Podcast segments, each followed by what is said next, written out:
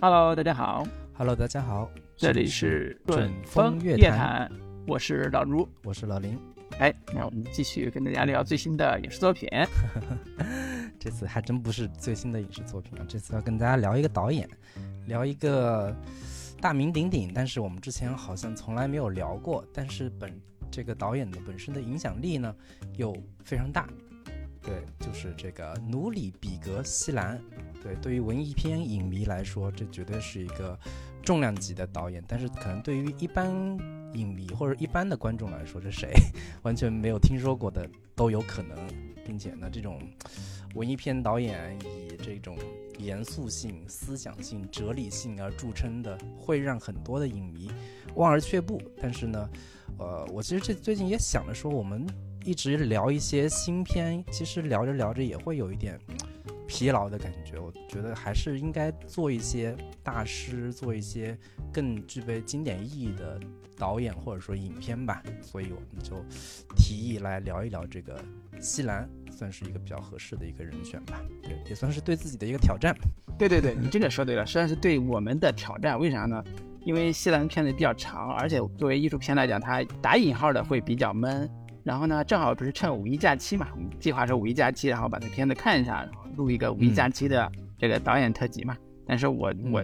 呃，大家也能可能听出来，我现在这个录音的质量不太好，有混响。是，那是因为我在外地出差，然后也各方面原因嘛，就是就是这一期的音质会不太好，因为前两期其实也是外地出差录的，但是因为对带设备来了嘛，所以录的还效果还行。但是这一期因为比较特殊，所以就只能以这种方式啊，让大家那个那个包涵。然后对说到西兰，其实最近也并不是很陌生啊，就是在呃二零二三年四月二十七号，也就是呃那个北京国际电影节有一个大师班嘛，每年都有一个电影大师班，请那些电影大师过来跟行业内的这个创作者交流的。那这个最后一场大师班就是由这个土耳其的导演，也就是刚才我们提到的西兰来主讲的。当时对谈的嘉宾是电影学院的戴锦华啊，其实也是北京大学的电影电影的相关专业的那个教授啊，戴建华老师来给他对谈的。戴老师真的是哪都有你。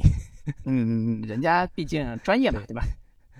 之前那个什么上野千鹤子老师也是戴老师对谈，对，你可以可以称为文化名流，对吧？然后这这两这两位呢，他们对谈的题目，大家一听就就不一般。他对谈题目叫“心灵肖像与世纪的摩擦”为主题，围绕西兰电影作品独特的视听语言与人文历史背景，深度挖掘了导演创作背后的理念和故事。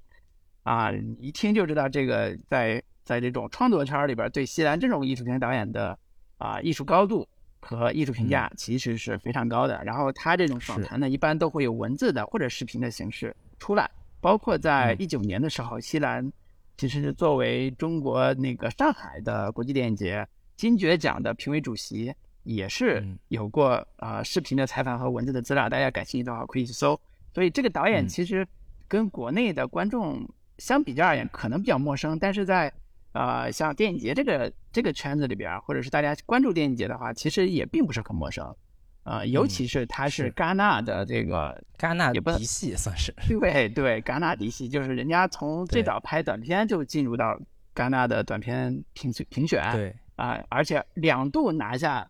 戛纳的金棕榈大奖啊、作为一个土耳其导演，两度金棕榈是两度拿下呃最佳导演。最佳导演，哎对对对，我我我我我看了一下大概的资料，他应该算是过去这十年戛纳电影节最重要的呃作者导演之一吧。我我我不确定这个之一有没有必要加，就是他的呃导演处女作《简》就入围了戛纳国际电影节的这个主竞赛单元，并且拿到了短片金棕榈奖的提名。然后远方是拿下了评审团大奖和最佳男主角，三只猴子呢拿下了最佳导演。冬眠是拿下了戛纳的最高荣誉啊、呃、金棕榈大奖，可以说是西兰被戛纳是一手捧红的，然后戛纳电影节也是对他是格外的青眼有加，并且在西方的各种媒体上也是将他列为是二十一世纪欧洲影坛最炙手可热的新锐导演，啊、过去十年最具个性的导演等等等等吧。包括这个美国 Cinest 的杂志给他的一个极高的评价，说他是贝拉塔尔的《都灵之马》之之后最好的一部呃跟他最类似的一部电影吧，可以说是呃过去这十年在呃欧洲文艺电影或者说艺术电影这个领域里边最耀眼的一颗明星。但是我们之前一直没有聊过，对对。然后他可能最有名的国内观众最有名的作品是早期的那个《三只猴子》，我就是那个是我第一次看的他的算是代表作吧。那个作为一当时那个《三只猴子》也是拿了大奖嘛，而且他的电影本身，呃，《三只猴子》那个剧情，呃，张力和道德的这种深思或者是戏剧性的这个故事是非常通俗的，在我看来。啊，但是呢，我们今天聊的呢，这部不是 以三只猴子为主，这个是《安娜托利亚往事》为主，因为这个《安娜托利亚往事》是比较长，而且比较闷，而且比较有挑战性，对我来讲也比较有挑战性的，所以正好趁五一期间嘛，我们俩都看了，然后正好也顺便的看了一下那个，呃，我是看了一下他的冬眠，然后林老师看了三只猴子，反正前后我们就把这个导演基本的创作逻辑和风格也摸了一下，然后也填补了一下我们俩的。观影空白 可以说是，对，我觉得我我可以说一下我为什么要聊西兰以及他的那些呃像亚细亚往事呀以及三只猴子，对我个人的到底有什么意义啊？就是跟很多的影迷一样，就是我进入电影世界其实是伴随着一批令我望而生畏或者说觉得不明觉厉的导演啊，伯格曼呀。安东尼奥尼呀、塔可夫斯基啊，甚至后来的那个基基耶斯洛夫斯基、贝拉塔尔等等，他们被认为是这个电影艺术殿堂上的明珠啊，电影艺术顶尖的这个艺术家。然后呢，他们总是被谈论，但是始终没有被搞清楚。然后我们在学习或者观看这些电影的时候。伴随着各种的概念，比如说现代主义啊、现代人精神世界呀、欧洲文化的衰落呀等等的这些听起来非常玄妙的、高深的这样的一些词汇啊，然后我也总是被这些看起来非常高深的概念所吓到，然后也跟着这些看起来有些陈词滥调或者令人望而生畏的概念去看这些片子，看的时候呢，也是囫囵吞枣、半懂不懂的。然后跟着其他人一起赞赞美或者膜拜这些电影大师，但他们到底在讲什么？那些电影到底哪里好？然后你到底喜不喜欢这些表达？那你如今再去看这种电影，它对你到底有什么意义呢？跟你的生活有多大的关系呢？我觉得，我相信很多人跟我一样，也可能 说不明白。所以，我我我们我这次或者说我们这一次尝试。摆脱，如果能够摆脱这些概念的束缚，因为我们也到了一个可以看懂这这些电影的年纪了吧？我们可以尝试着用自己的视角去更直接的切入这些电影来进行解读。就如果看不明白的，就说看不明白；如果不喜欢的，那就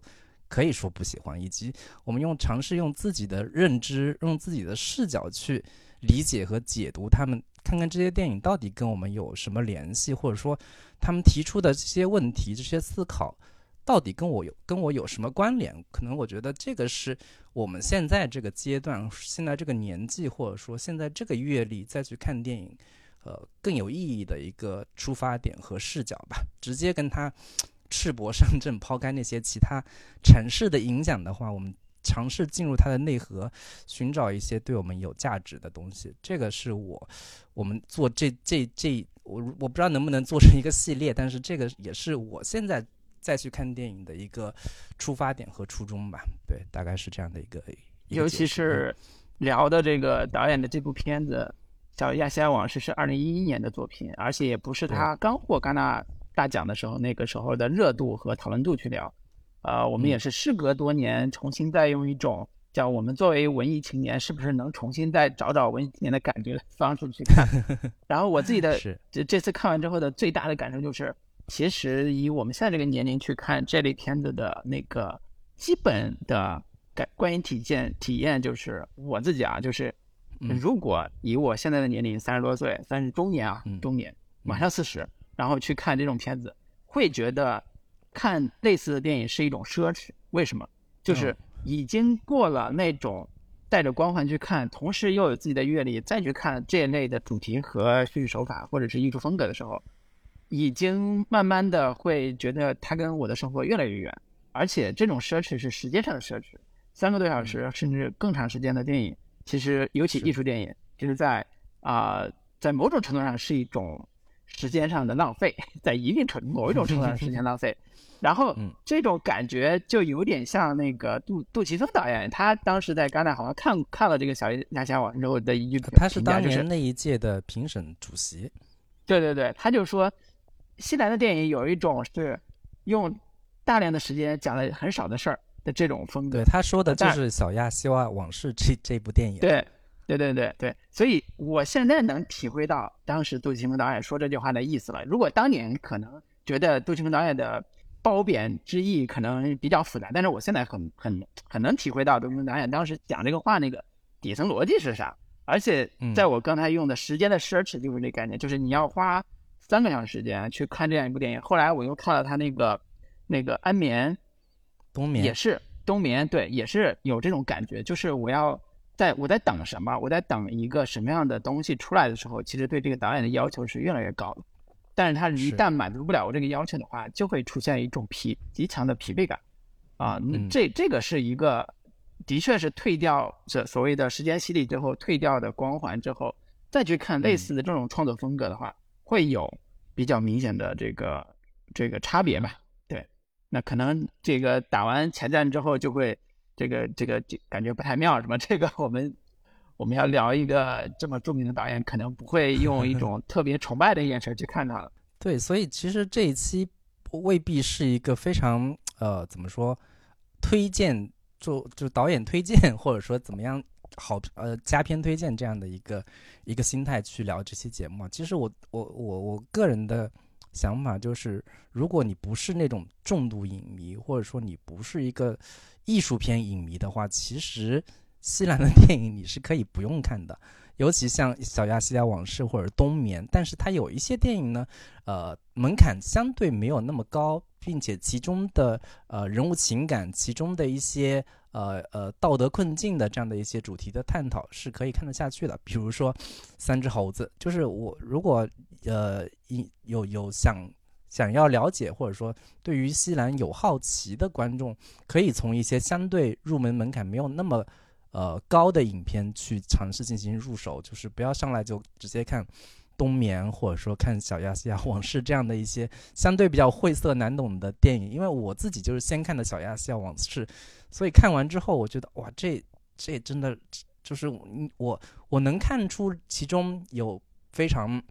呃精妙的呃画面、视听语言的一些呈现，啊、非常呃深刻的哲理思考，或者说对于啊、土耳其历史的一些呃反思的东西在里边儿。但是作为一个普通观众，它绝对是一个极大的考验，甚至是一种折磨。但是呢，你在看完《三只猴子》之后，你又会发现，哎，这个导演似乎也并不是那么的。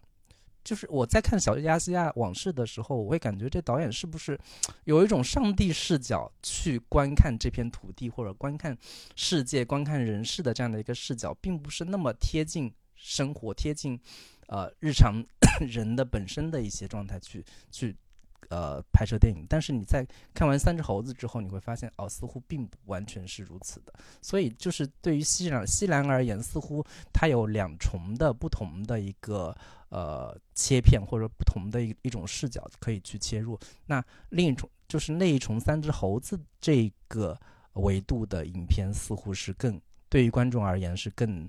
亲和一点，更接受门槛相对低一些的。对对，而且三只猴子能证明它是可以拍一个剧情和啊、情节复杂度很高，而且观看性嗯。很强的艺艺术片的这种、嗯，这种能力的。但是它很快在后边的两部电影里边，它其实在某种程度上抛弃了这种叙事方式，对，他走向了另外一种更加你可以叫空灵也好，更加呃留白、大量留白的这种艺术嗯。片的这种嗯。风格的、这这的东西了。可能这是人家对于自己电影创作的艺术上的追求，但作为观众来讲，可能就体验上来讲会没有那么的友好。在一开始，如果不是这种艺术片观众的话，其实体验上没有那么友好。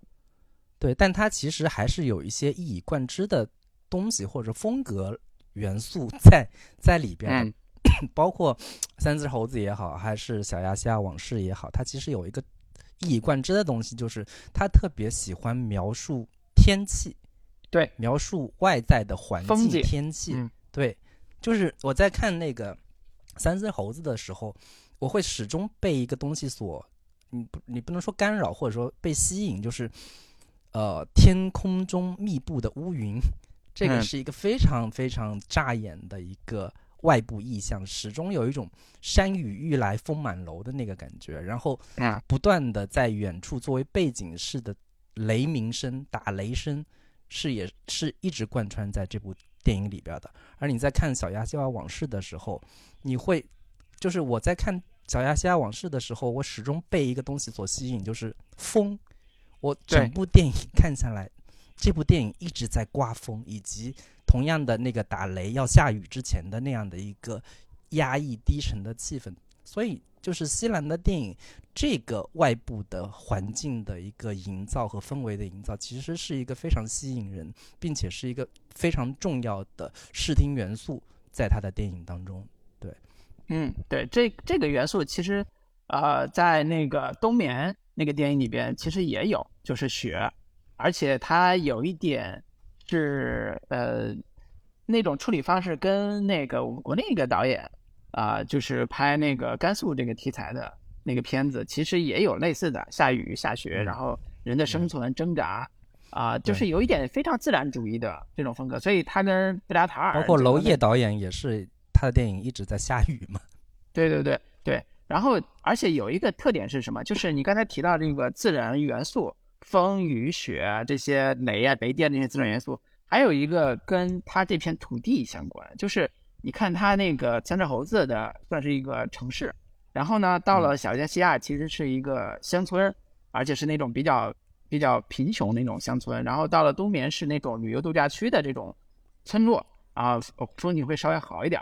然后它这个这个元素，其实刚才提到了那个小夏加西亚往事，其实还有一个名字叫安纳托利亚往事。其实这个是嗯土耳其的一个、一个一个一个山野之地嘛。然后这个这个地方，其实我在看的时候，我一直误以为是那种阿巴斯的那个 电影里边那种《因他的滋味》那种对，土壤的，对那种土壤的那种呃伊朗高原啊那种土壤里边儿那种那种环境，然后甚至有一度他们在车上在开车在夜晚在行驶的时候，我一度觉得这不就是樱桃的滋味那种那那个场面里边的嗯东西嘛？嗯，但是但是我我我其实在这几部片的过完之后，我其实突然意识到一个问题，就是我们刚才聊它的自然风光也好，自然语境也好，其实跟这片土壤啊、也就是导演所生存的这个环境是直接相关的，就是土耳其。然后，因为土耳其的某一些的，嗯就是历史也好，或者是人文的东西也好，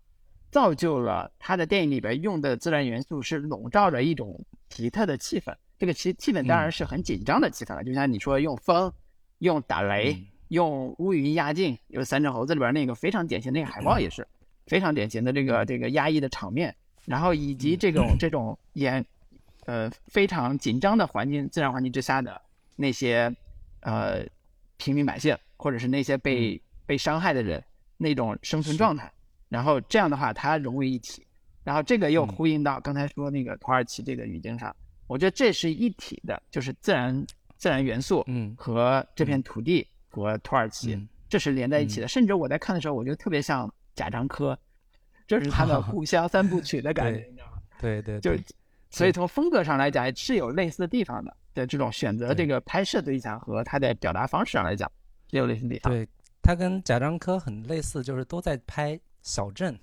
或者说都在都在拍一些相对让人看起来是一个第三世界的前现代的那样的一个质感的感觉的这样的一个故事吧。对，哎，你不是去过土耳其吗？我没去过土耳其，哦我当时去的是希腊，哦，希腊就在土耳其旁边。哦就是我对土耳其的印象就是它是这个第三世界，但实际上土耳其是一个欧洲欧洲的，就有欧盟的一员嘛，现在是欧盟的一员，它是在欧亚这没哎安排没有加入欧盟，没有加入欧盟。这个是一个非常有意思的话题，就是，呃，土耳其是地跨亚洲和欧洲，它百分之九十七的土地其实是属于亚洲的。然后呢，非常有意思的就是，嗯，就是尽管我们在看西兰的电影的时候，总感觉他是非常关注，呃，更角色人物内心的，他是一个非常非常向内的这样的一个导演吧。但是，你你你，我们我们仔细去看他电影的时候，你会发现他其实还是呃比较，就是土耳其这片土地它上面发生的历史。其实是有隐隐以一种气韵，以一种幽灵式的存在 在他的电影里边的，就是他曾经在历史上是非常辉煌的一个帝国，曾经建立了奥斯曼土耳其帝国、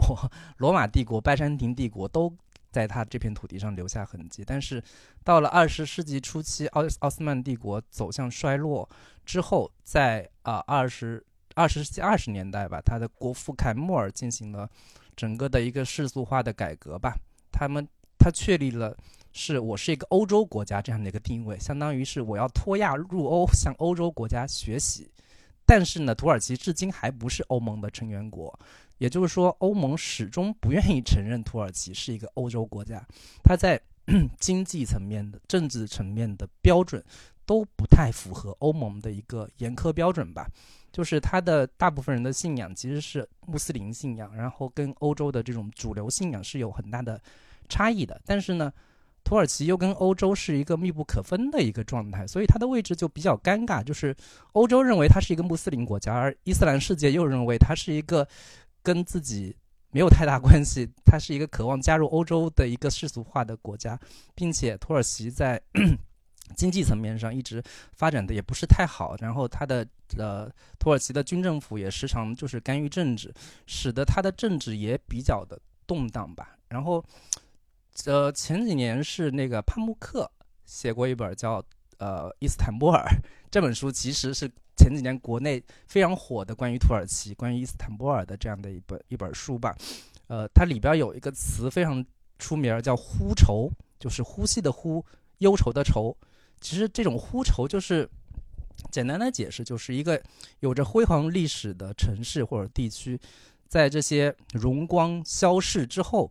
呃，过往的历史还笼罩笼罩在他头上，而产生的一种忧伤而沉重的感受。其实我们在看这个呃西兰的电影的时候，我觉得一个很很好的一个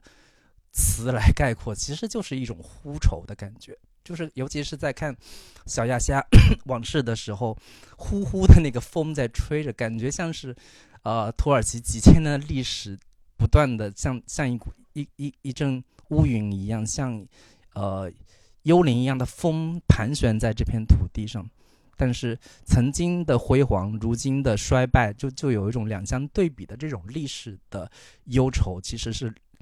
呃，牢牢的笼罩在这个西兰的电影当中。对对，为什么提到刚才提到贾樟柯，包括让你介绍一下土耳其的这个这个感受，就是呃，其实我在看这个电影的时候，也是在想土耳其到底那个国国土到底是一个什么样的风格？因为我们比如说以前在看呃《锵锵行天下》，他们也去过土耳其，然后伊斯坦布尔那种美美轮美奂的景色，然后那种那种古古建筑，包括地毯什么的，就是非常漂亮的城市文化，但是。其实，在另外一个角落里边，在乡村里边，其实是像西兰拍的这几部电影里边所体现出来的那种，啊，也可以叫边缘，也可以叫荒芜的那种土地上的那种那种人的生存，这个其实是很少能够直接看到的。如果我们不是那个文化接触者的话，其实很少能够看到。所以，它有一点点像贾樟柯的那种视角和主题，然后带着我们去看到更加乡村的、更加。在他眼里边，在一个土耳其的导演眼里边的，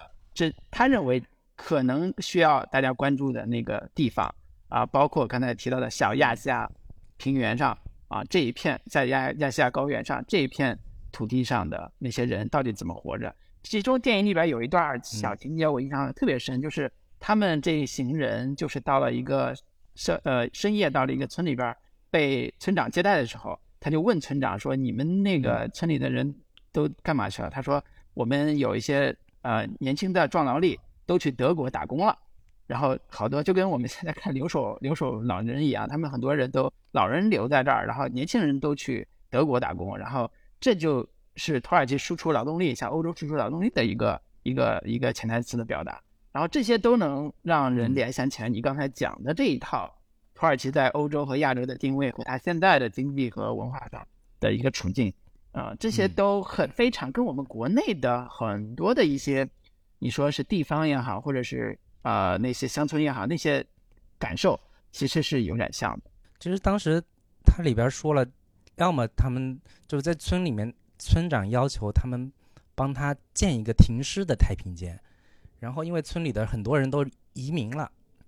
老人去世之后呢，他们又希望见到老人最后一面，对，跟他们吻别，然后不能不能直接就埋了。有的呢去了有伊斯坦布尔，有的去了德国，就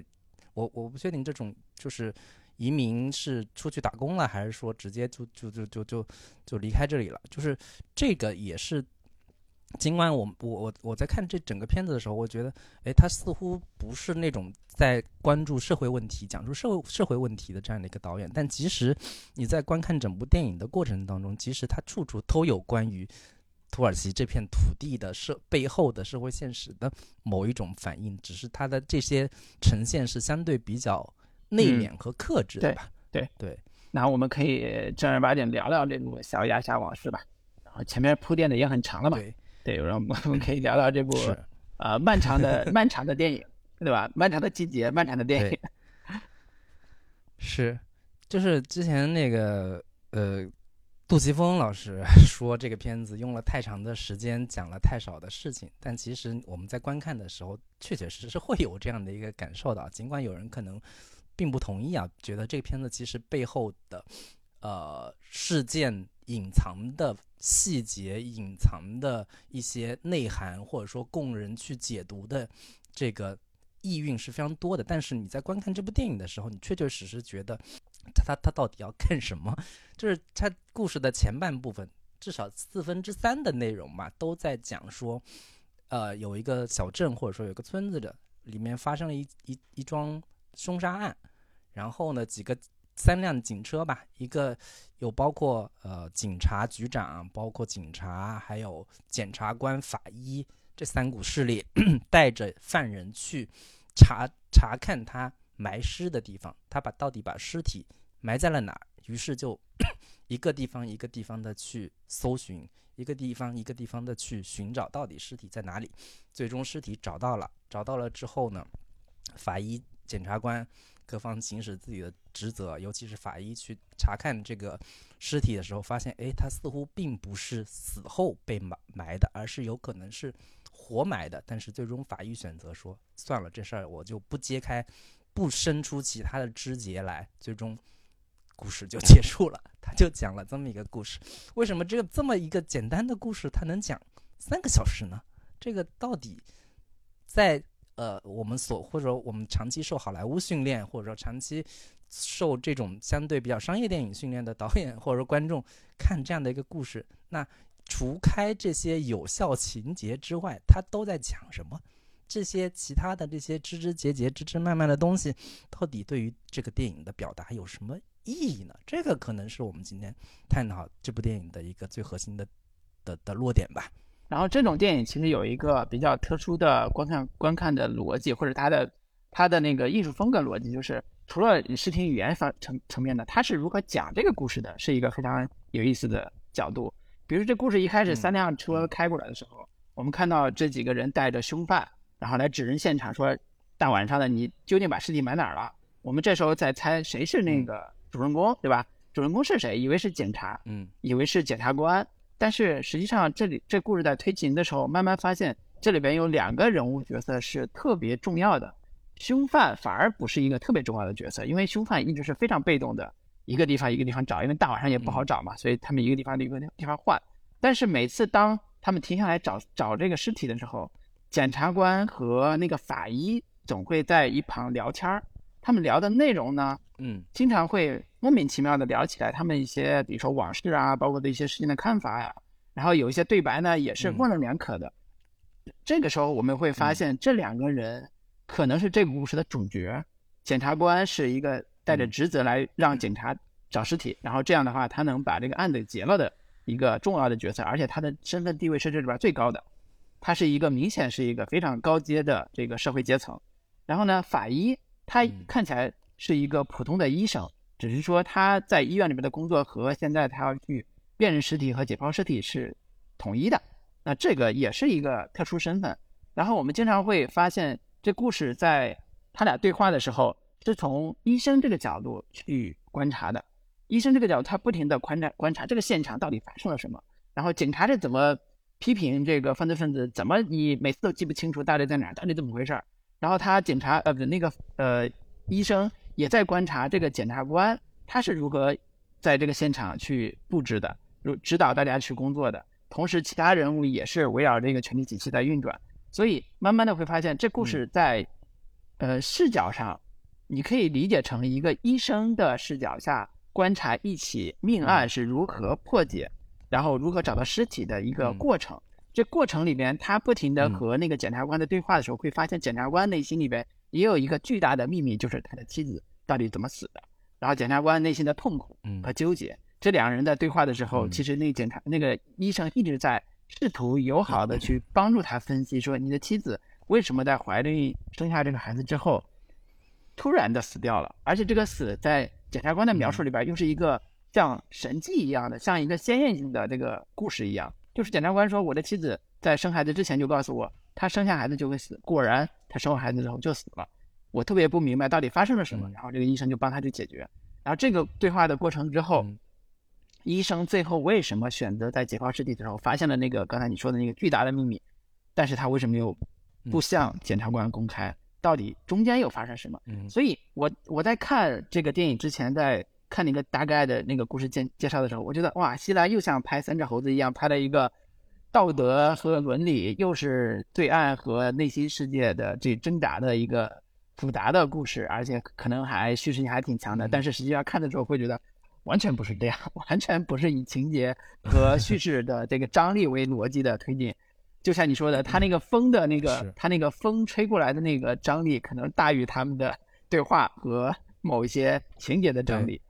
包括打雷，打雷一道闪电劈过来，然后那个医生突然在小小姐的时候看到旁边有个石头，石头上是一张人脸的那个样子，吓了一跳，那种紧张感也远远大于他们在破案的时候那种紧张感。对，所以这个就是一个艺术片导演他在处理情节和叙事角度的时候。着力的，甚至艺术化的一种表达方式，这个对呃很多观众来讲，可能就是一个挑战。对，我不知道你刚才看的时候，你的感受如何？对我我在看的时候，我就是我一开始完全不太了解西兰到底是一个什么样的风格，我有一些隐隐的模糊的一个呃印象，就是可能西兰是一个讲述土耳其历史的。或者说非常深沉的，甚至是有点沉闷的这么一个导演吧。我在看的时候，呃，我相信很多观众可能会带着某种类型片的期待去看。比如说，我们看很多的呃探案片、刑侦片的时候，呃，尤其是我们看了大量好莱坞电影的时候，你会你会天然的带着这样的一个期待，说，哎，这个是一个关于。警察带着一个犯人去寻找犯罪线索，这样的一个过程的电影的话，那他必然是说我每一步，我每到一个地方，我有新的线索发现，我我如何一点一点接近事件的真相。但是你在看的时候，你会发现，他他们带着犯人去寻找这个尸体的过程本身，其实对于案件本身 根本不重要。它最核心的想要表达的东西，其实在我看来是两样，其中，呃，一样是这些啊，包括警察局长、包括法医以及包括那个检察官，他们背后的一些个人的琐事也好，或者说个人的心结。才是这个故事最核心要讲的，甚至包括他们电话背后那些给他打电话的那些女人们，他们的日常的烦恼、日常的琐事，这些东西才是他在这个寻找的过程当中核心要要讲的内容。然后第二个第二层的内容，其实就是关于这片土地、这个空间本身，才是这个前半部分这个故事叙述的一个核心。呃的一个一个主角吧，就是他为什么这个在在这在这片空旷的土地当中，忽然呃有那么一个闪电来来那么一下，你看到一个巨大的如幽灵一般、如如鬼魅一般的巨大的雕像闪一下，忽然吓了你一跳，然后瞬瞬间呃引入黑暗，就这个东西它的存在感是极强的，以及它在叙事，它在就是。呃影像表达的过程当中，其实前半部分你会发现，其实所有的光源是来自于这三辆车的车灯照亮的那一部分，是一个呃核心的一个一个就是视觉上呈呈现的东西，并且是本身它那个昏昏黄的车灯的灯光能照亮的地方，你就能看见，并且这样的一个灯光的照亮的这个呈现，其实就很很像油画一样，把这样把这样片片环境给你这个像画框一样的一个一个一个形式给它这个聚焦住，然后你就只能关注到这样的一些一些画面，然后以及呃我刚才说到了像像天气层面上的，像打雷，像风，然后种种的这样的一些东西，是这个故事核心想要讲述的讲述的内容嗯吧。，对对。刚才你讲的这几个人，其实我们可以单独把它拎出来，然后把他的人设的那个呃生活质感的东西和呃他内心的秘密这些东西给介绍一下，因为这样才能真正的理解他为什么要用这种寻找尸体这条线索去，像你说的，他其实要表达每个人在这里边的精神痛苦或者他的生活的啊、秘密。呃，而且最后回到了那个结尾的时候，他那个医生为什么会这么选？这里边其实我我一开始比较关注的是那个检察官那个角色，因为检察官这个身份是比较特殊的。我在看的时候，我一直也很好奇，说西兰为什么会选择这样一个呃，在呃土耳其这种世俗世俗社会里边，也是一个权位很高，而且他的他的那种地位也很高，而且是一个权力拥有者的这个角色。呃，包括这个检察官身边还有几个士兵，就是军人，他们也是跟着检察官来负责调查案子的这这个人，说明这个我以为他要做一个类似啊、土耳其隐形的权力关系场来影射类似刚才说那个小亚细亚往事这个标题，就像美国往事一样，就是我要通过这种这群人来影射，在整个土耳其内部、国家内部，从历史也好，从现在也好，它是如何运转的这种这种剧呃这种效果吧。但实际上，可能我因为对土耳其了解非常非常少，我看完之后我也没有理解他到底在影射什么。但是他对于检察官这个人物的塑造啊、是非常有意思的。首先刚才提了，他是一个权力的呃这里边权力最高的那个人，然后他这个人呢，呃表面上是非常严谨的，非常的有这种威严感的。但是他在跟医生聊天的时候，慢慢的会向医生透露自己刚才提到的他之前妻子的去世的那个事儿，然后他妻子去世成为他内心的心结，然后他的情绪会被触动到，他明显看感觉出来，他讲这些故事的时候内心很痛苦，的眼眼睛里边泛着泪光，尤其在夜晚的狂风呼号之下，他的内心的这个敏感一层一层的去去剥离出来，他其实很难理解妻子到底发生了什么，他为什么会会死。当然，他讲了一个很玄妙的故事来来来来来解释这个事儿，但实际上很快医生会告诉他说，呃，其实我发现你的妻子可能是有抑郁症，而且她可能的死，她她的死可能是因为服用了过量的心治心脏病的药导致的心脏病的死亡。他这个事情不是偶然的。然后那个检察官就非常的震惊，他觉得这跟他对妻子的认知完全不一样，他不认为妻子是自杀的，他为什么会自杀？随着这种悬念一步步推开的时候，他开始反思，检察官开始反思我的生活到底之前发生过什么，我为什么我的妻子会自杀，而且这个药到底从哪来的？他才意识到说，哦，这个药其实我的老丈人，也就是妻子的爸爸，他是有心脏病，所以他会有这个药。那这一切说起来就感觉合理了。他慢慢的开始接受这个事实，但是医生也就看到他的痛苦嘛，就安慰他说，也可能不是这样。对你，你如果想了解你妻子的死因的话，最好的办法就是当时可以做尸检，就像我这样的现在做的工作一样。你如果尸检了，你可能才能真正确认他的死因。如果不是没有的话，那其实也是很难判断的。这个事件就构成了检察官这个人里边最重要的一个也好，或者他的一个秘密。对这个片子，其实你在看的时候，你你会觉得它似乎跟现实没有太大、太直接的一个关联，但其实它背后其实隐隐有一些批判性的东西在里边吧。比如说，那个警察在跟那个法医在聊天的时候，他就说：“没枪办不成事儿，好人和坏人根本分不清，万一有什么事，你就得狠下心，对着他们眉心就是一枪。如果你办不到，别人也会这么处理，我们都会死。”就这是其中一个警察说的。然后那个法医也是对，在那个警察说了一大通之后，他的内心世界有一些有一段独白说，呃，伊格德贝利正在下雨，下吧下了几个世纪，改变了什么？即便一百年之后也不会变。无论你我检察官或者局长。就像诗人所说：“流年似似水，不留痕迹。黑暗与寒冷包裹我沉重的灵魂。”就是他在办案的时候，经常会有一些，呃，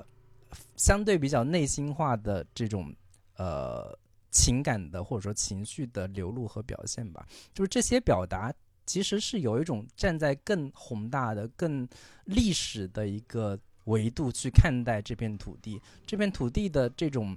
逻辑和视角，他不试图站在某种，呃，探案片、悬疑片的角度去切入，说这个这个事件到底是有一个什么样的一个一个悬念，如何用一个更现代的科技、高科技的或者说法医的这样的一套，就是更科学的理念去侦破它。但是，所以他这个片子还是有更多的从历史维度、从更大的文化角度去切入到一个。我们常见的悬疑类型，或者说呃刑侦探案类型的这样的一个一个一个一个片种当中去吧，赋予它有一种 更深沉的、更有文化意涵的这样的一个一个意蕴在里边。然后很多观众在看到最后那个结尾的时候，法医明明发现了说这个男人可能是是被活埋的，但为什么他最终选择说我还是不？不揭开这个事情了，我不愿意再把这个事情再往深入里去挖掘，我更愿意说，呃，用用我们我们我们的话来说，他可能有点和稀泥，或者说不不不愿意再再深入去探究这个事情背后的原因到底是什么，就是。呃，很多很多观众都会有这样的一个困惑吧？到底为什么这个法医会做出这样的一个选择吧？其实我个人的理解来说，其实这个选择跟这个影片本身整个的一个气质是一脉相承的。就是你咱们在看这部电影的时候，就呃，他似乎有有有有有有在表达说很多非常理性的、非常逻辑的那一套东西在。土耳其乡村这样的一个环境，或者说，你你甚至有一种呃隐隐的感受到，西兰其实对于土耳其整体的公检法是有一些啊呃隐隐的批判在里边的，就是它就是这套公检法体系是实现。不了真正的正义的伸张，它里边有很多人情的考虑、人伦的考虑，包括我们在看《三只猴子》的时候，你也会发现说，发生发生的这种种的，不管是呃肇事逃逸也好，还是凶杀案也好，就是你都可以找到顶包的人去把这个事情给给给圆过去，或者说找一个替罪羊去把这个案件 事件给解决了，真正的。警察系统真正的公检法系统似乎完全不具备查案的能力，完全不具备把这个事情搞清楚的能力，一切都是稀里糊涂，一切都是有各种各样的力量、各种各样的伦理角度的考量在里边的。对，所以我我我在看这个结尾的时候，从我个人的理解来说，他可能不愿意再去就揪出更多的事件，让这一对就是这个死去的男人。呃的孩子和他的可能的情人，有更多可能要面对的，他们呃更多他们可能没有变没有办法面对的一些呃事件生发出来引发出来，让他们去去承受。这个是我我我这边我我自己的一个理解吧。嗯嗯，我看到的情节可能，哎，最后那个结尾一声不告发。的原因还挺，嗯，还挺有，我觉得可能我自己想的比较，就是比较细啊，就想的比较多。我在看到那个点的时候，我我我其实，呃，能 get 到导演想说啥。比如说啊，他那个故事的落点是，呃，这个死刑犯，哎，不是死刑犯，就是杀人这个杀人犯，他呢为什么要杀掉这个这个人？然后呢，等他这个被警察抓回去之后，然后一个女人妇人带着小孩。那个小孩拿起石头砸他扔他，然后中间是有一个核心的情节的，就是这个小孩其实是他的孩子，是这个杀人犯的孩子，对他的亲生对，孩子那是他的亲生孩子。就是被杀的人是喜当爹，对然后跟他发生了这个争执口角，然后发生了这个肢体冲突，对，然后这时候被杀了，对，然后这时候我们就可以看到这个妇人，就是这个中年女性，她跟这个杀人犯之间的那个微妙的眼神的交流，尤其是我印象嗯。特别深的就是他那个镜头语言，在小孩拿着石头砸他的所谓的爸爸，但是这小孩并不知道那是他爸爸，他只是知道那是杀掉他爸爸的坏人。扔他的时候，嗯。那个杀人犯的脸上浮现出来那个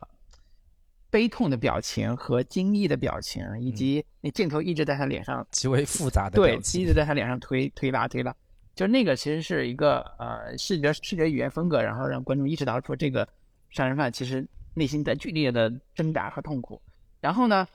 等到下一场，法医把这个这个尸体解剖完之呃解剖之前，把他的衣服啊什么的，呃，要交给这个妇人，交给这个孤儿寡母的时候，让他们来认尸的时候，那个孤儿寡母看到了这个自己的丈夫，然后又离开了。然后呢，医生其实看到了另外一个非常重要的细节，就是他看到这个女人好像并没有那么的悲痛，尤其是他看到他他跟那个小孩坐在走廊上的椅子上，然后那个女人翘了个二郎腿，穿着皮鞋翘了二郎腿，那那个皮鞋在不停的抖，就是抖有点抖腿那感觉嘛。然后那个细节我印象特别深，我一下就被击中了。我说，哦，这个医生的观察在这个点上又起了一个推进作用，就是他观察到这个人死了丈夫之后，并没有那么悲痛，而且有一点点，呃，导演风格上暗暗含的这种暧昧性。就这个女人好像有一点，你可以打引号的，嗯，就是不正经，打引号，我就不是在批判的 不正经，就是说打引号的不正经，甚至有可能这个女人跟她的丈夫的死是有关联的。对，有可能是这个女人跟现在的杀人犯联手，或者要嗯。怂恿这个男人把这个丈夫杀掉，嗯都有嗯可能。对，还有一个复杂性就是，当他们发现那个尸体的时候，其实当时那个呃嫌疑人不止他一个，还有另一个人。当他们发现尸体的时候，那个嫌疑人也跑，突然情绪崩溃，跑上去说是我杀的，是我干的。但是那个检察官跟法医当时正在因为因为其他事情在争执的时候，根本没注意那个人，就是导致了忽略了极为重要的这样的一个一个线索和细节吧。所以这个这个案件背后到底是一个什么样的？呃，看似是一个非常简单的一起呃激情杀人事件，但是背后到底是一个什么样的事件？其实，在这个故事结尾，他也没有给我们完全呃给出一个非常清晰明确的答案，然后可以留给观众有各种各样的理解和解读。这个可能是它尽管不是一部悬疑片，不是一个推理片，但是它最背后的悬念其实是非常有张力的。嗯，但是你得看到最后，你才能 感受到那个张力。对，而且它里边有一个视觉意象，我觉得用的还是非常不错的。就是医生在最后是法医在最后解剖的时候，他的助手对他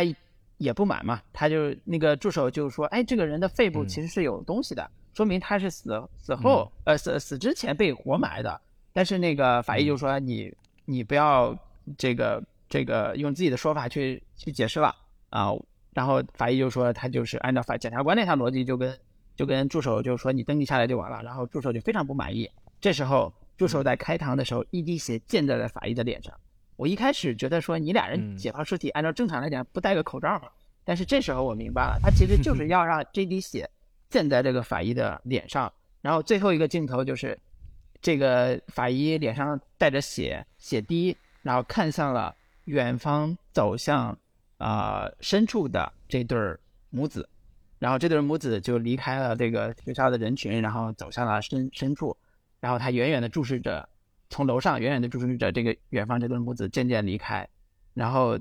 嗯，故事就结束了。其实是一个，嗯你可以，呃，我们经常用一种比喻叫手上染着鲜血的人，什么什么之类的，这个叫脸上带着血的法医。然后呢，他其实隐瞒了一些真相，但是他为什么隐瞒？他要保护谁？他的最终的保护的意义是什么？其实是让观众去猜的。嗯但是其实这样的视听语言嗯联系，会让你觉得这背后其实是一个人的道德观、价值观和对人情世故和对这个嗯。世界的理解，尤其对土耳其这些人的理解的一种表达。这种嗯。表达其实是非常嗯。复杂的，而且对道德问题的批判或者道德问题的呃这种解读，也是这个导演西兰从三只猴子到后边的呃那个那个冬眠都有的东西，就是关于道德问题，尤其是男女之间和呃权力对。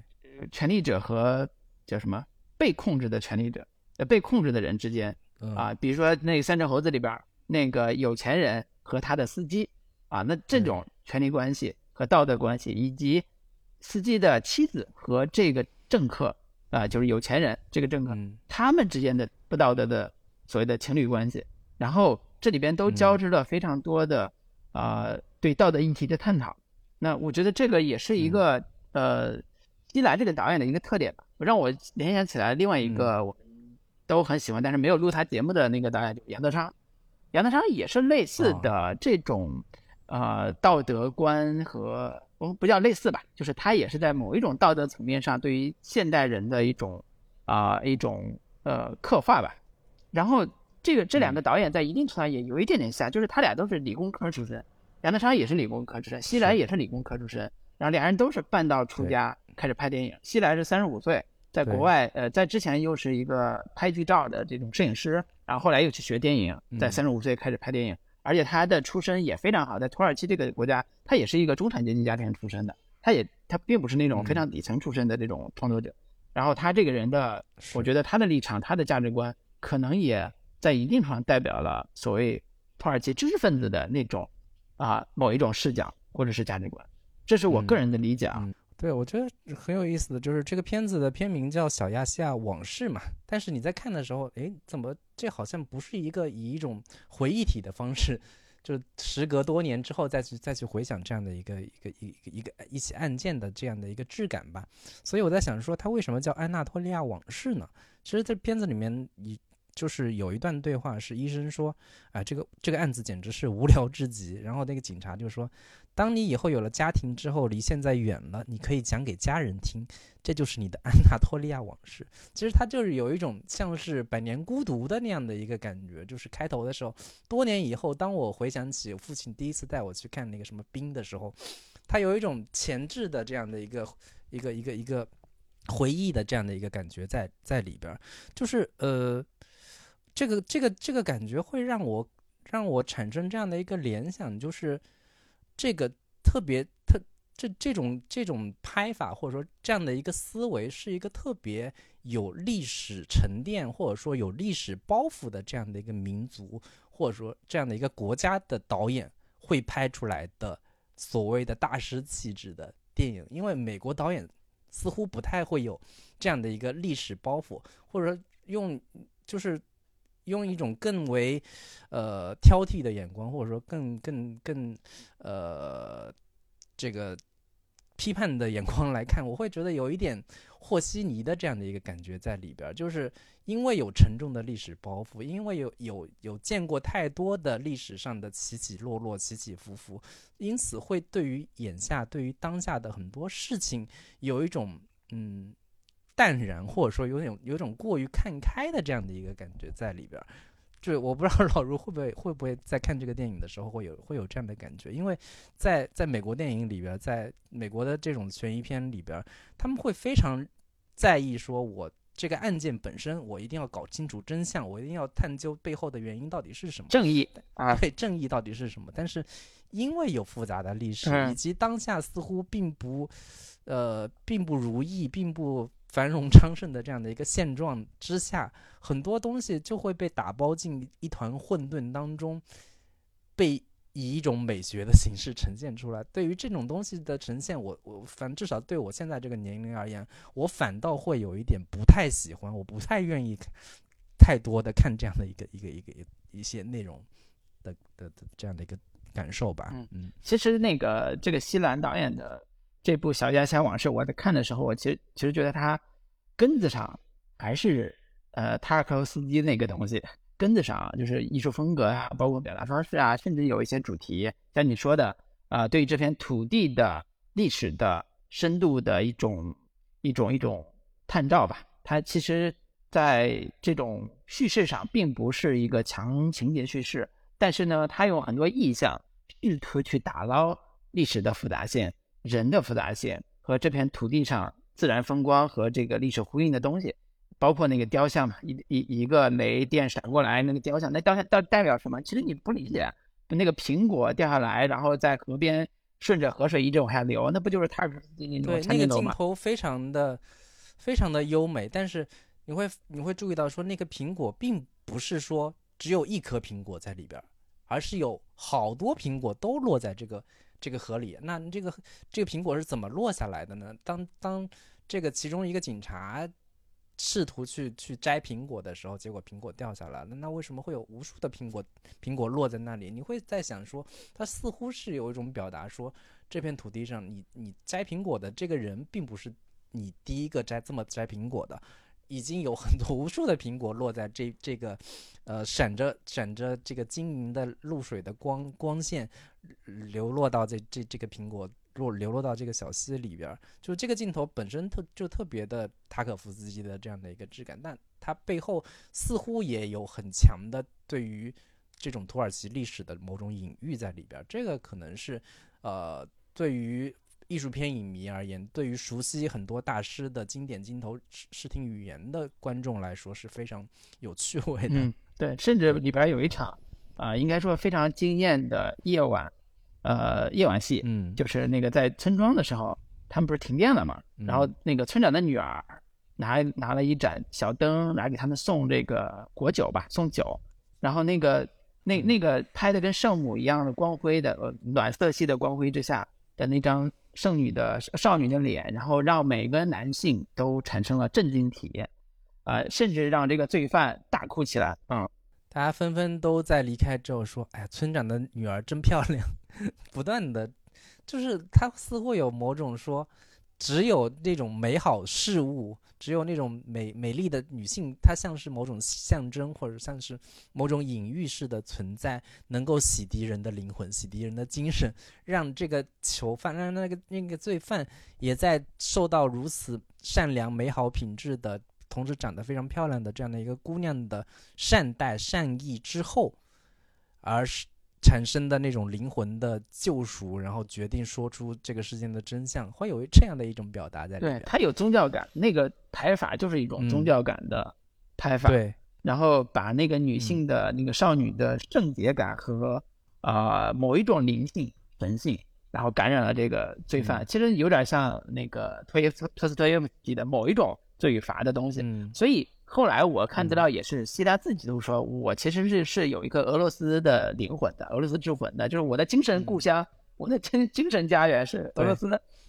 是那个塔尔科夫斯基和托斯特维斯基，甚至契科夫，对，包括对契科夫，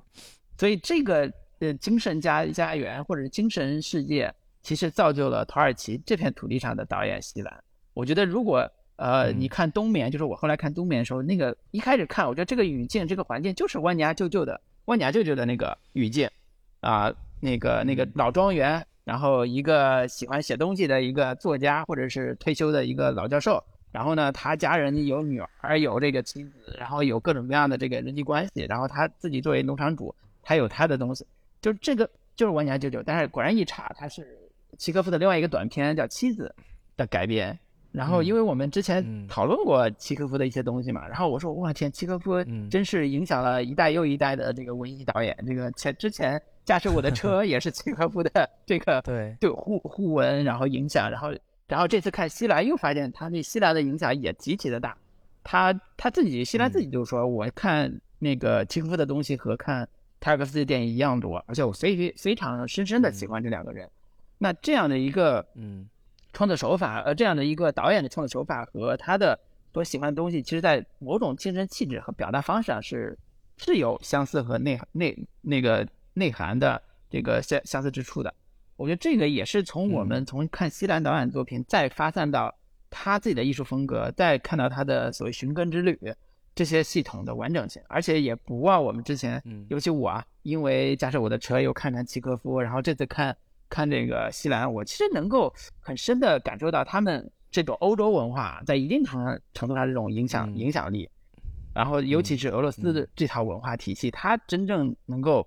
在某种深度上激发起现在呃欧洲这些创作者或者欧亚大陆吧这个创作者的这种这种灵感。对我觉得这个还是嗯。呃人类艺术的这个光芒啊，就是不因为现代某些特殊的原因而泯灭，这也是一个非常有意思的现实啊。对，所以我我在看完《小鸭虾往事》的之后，我就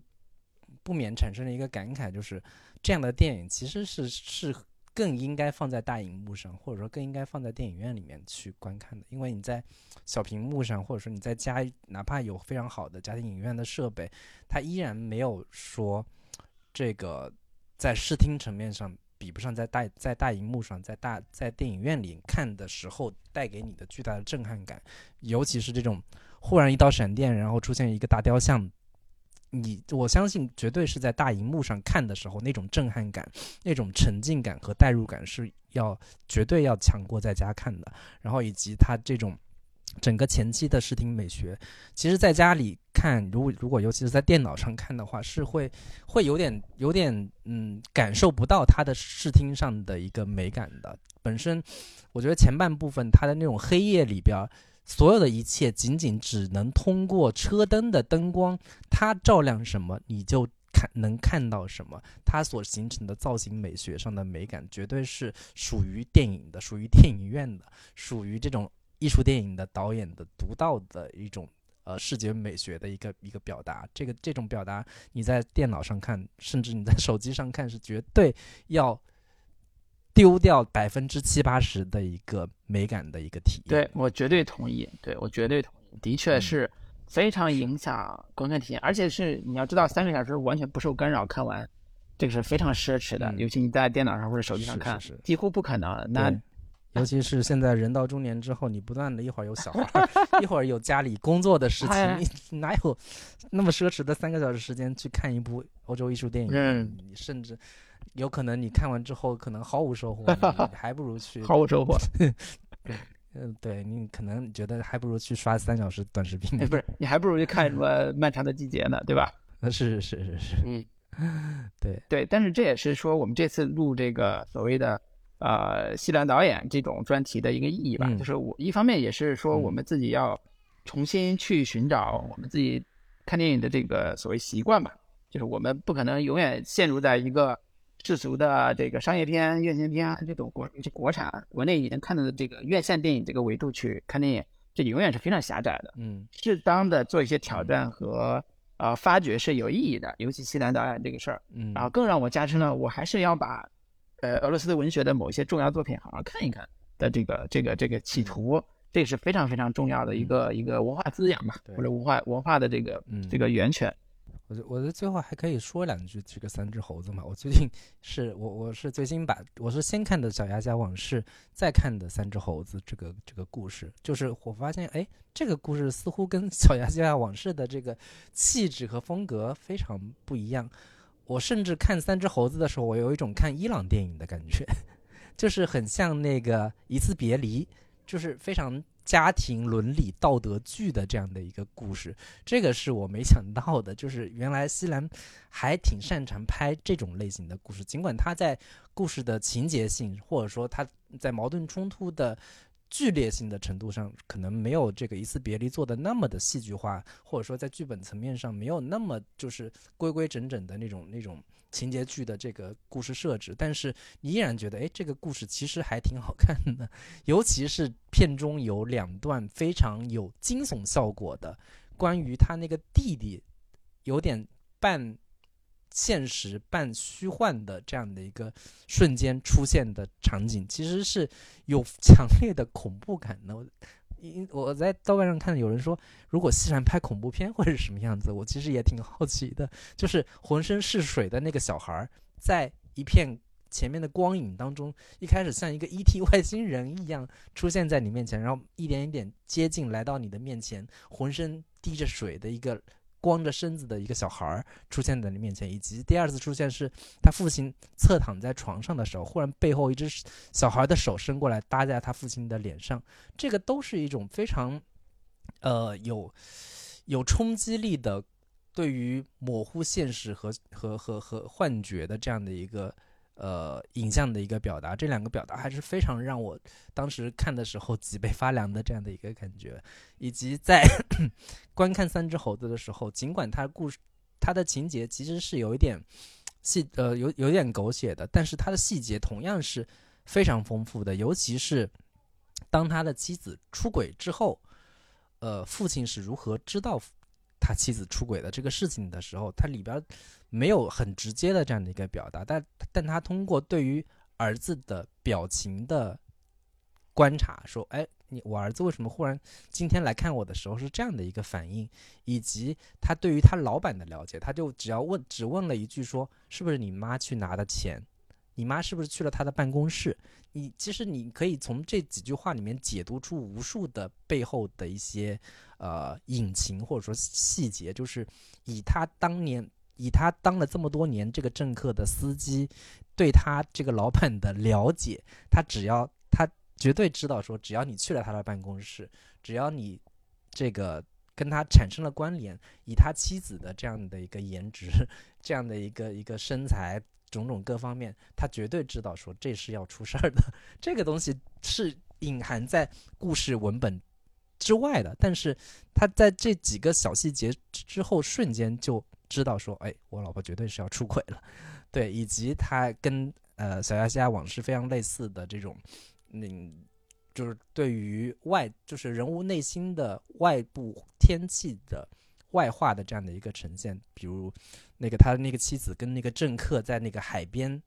在争执的时候，天空中的乌云密布，以及结尾的时候，当看似一切都解决了，他找了一个人当替罪羊。帮他儿子解决了这个事情之后，他默默地站在屋顶，然后天空中这个乌云密布了一整部片子的这样的一个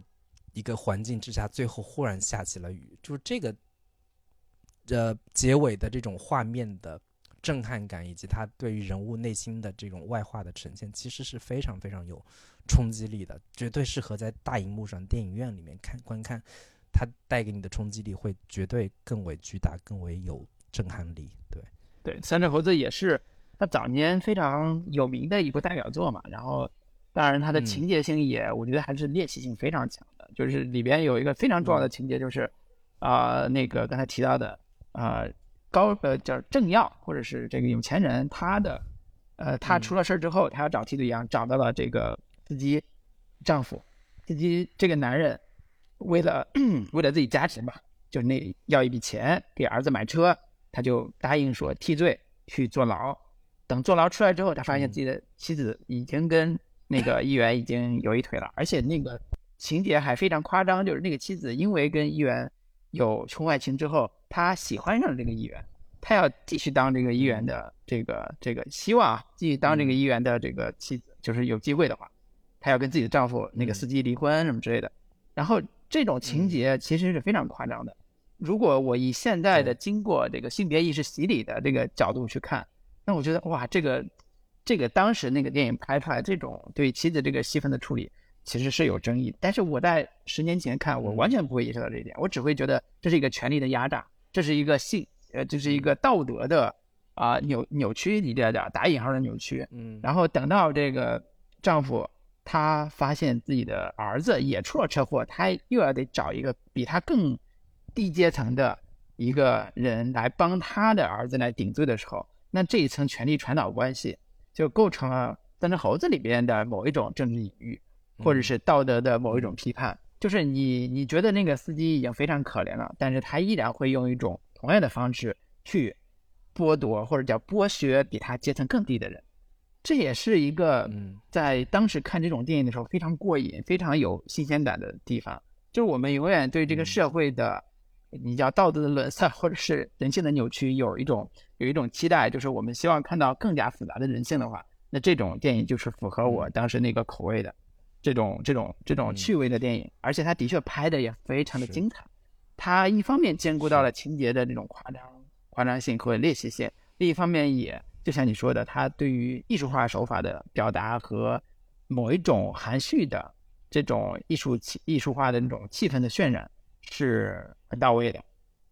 它不是那种大俗片拍法，所以也是两者兼备吧。在当时那个那个那个网络上，其实也是小有口碑的。他有一个非常典型的一个一个拍法，就是他其实始终都是以一种极为自然主义的方式去呈现这个极为狗血的故事的。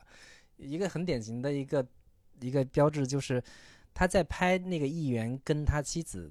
那个在争执关于就你老公都出狱了，你就不要再来找我了。两个人在在争吵的时候，他始终都是以一个隔着一个远远的距离。去看他这两个人之间在争吵，以及很多行为举止都是一个非常日常现实性的延缓悬念发生的这样的一个拍法。比如说，当他儿子去到车站忽然吐了，回到家之后，他并不会说我直接上来说，哎，发现我妈哪里有不对，房间里有什么什么声音，没有，他其实是慢慢的在他儿子现在进屋。然后先喝杯水，脱衣服，然后在窗边还看了一眼。隔了一段时间之后，忽然发现，哎，这里面怎么好像有动静？就是它是以一种相对比较日常的、比较现实、现实自然主义的方式去呈现的这么一个非常狗血的故事。以及刚刚老卢提到说，你现在看这个他母亲为什么？还要缠着这个议员的时候的这个这个情节，你你现在觉得他可能会有点争议，但是我反倒是觉得，我我我我如今再看的话，我会更能理解这个母亲的一些行为方式到底为什么？因为这个故事它有一个很很独特的魅力，就是它其实上来并没有交代很多很多这一家人的前因后果，以及她跟她丈夫关系到底是怎么样的。然后以及她那个死去的孩子到底是因为什么事情去世的？好像是因为溺水。那溺水跟他那个哥哥有什么关系吗？好像也 没有直接的一个一个表达。他很多东西都是隐藏在背后的，像是 冰山的这个露出水面的一一一一个小角，但是很多东西是隐藏在背后的。那关于这个妻子为什么当她？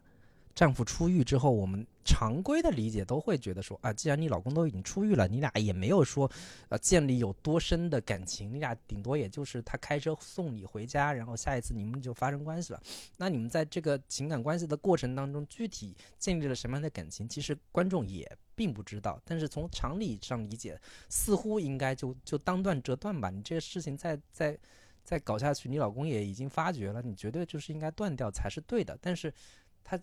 为什么会选择说，我还是更愿意跟跟你继续保持这样的一个关系呢？那我觉得从从更深刻的、深切的去理解这个女性角色本身的一个行为逻辑上来说，我觉得我我我我她选择继续跟这个议员想要跟他往往下往往进一步发展的话，这个情节的逻辑或者说这个情节的一个推进，会更让我觉得意想不到，甚至会让我更多的去理解这个人物。的这个行为动机上会会更有意思，或者说它并非仅仅只是一个纯狗血性的一个一个安排吧，这是我个人的一个一个一个看法。嗯，更超出普通的期待，觉得这不是一个简单的道德批判性的东西，它有更复杂的嗯这个人性上的东西。对，当然每个可能不同年龄对这段情节的理解可能不太一样啊。我我也是很早之前对这段情节有印象，我。我成，我现在成熟之后，其实没有重新看这段情节，所以我 不好评价。只是觉得这段情节，如果有现在的所谓的性别意识的角度去看的话，会觉得导演在女性的这个视角上是有一点偏见的啊。自己，但是我在《冬眠》这个电影里边，其实看到的是另外一种妻子的形象。那个妻子是一个年轻的，比这个比丈夫小很多的，跟《万家舅舅》里边那个非常像。就是这个女性其实也是一个试图摆脱啊自己。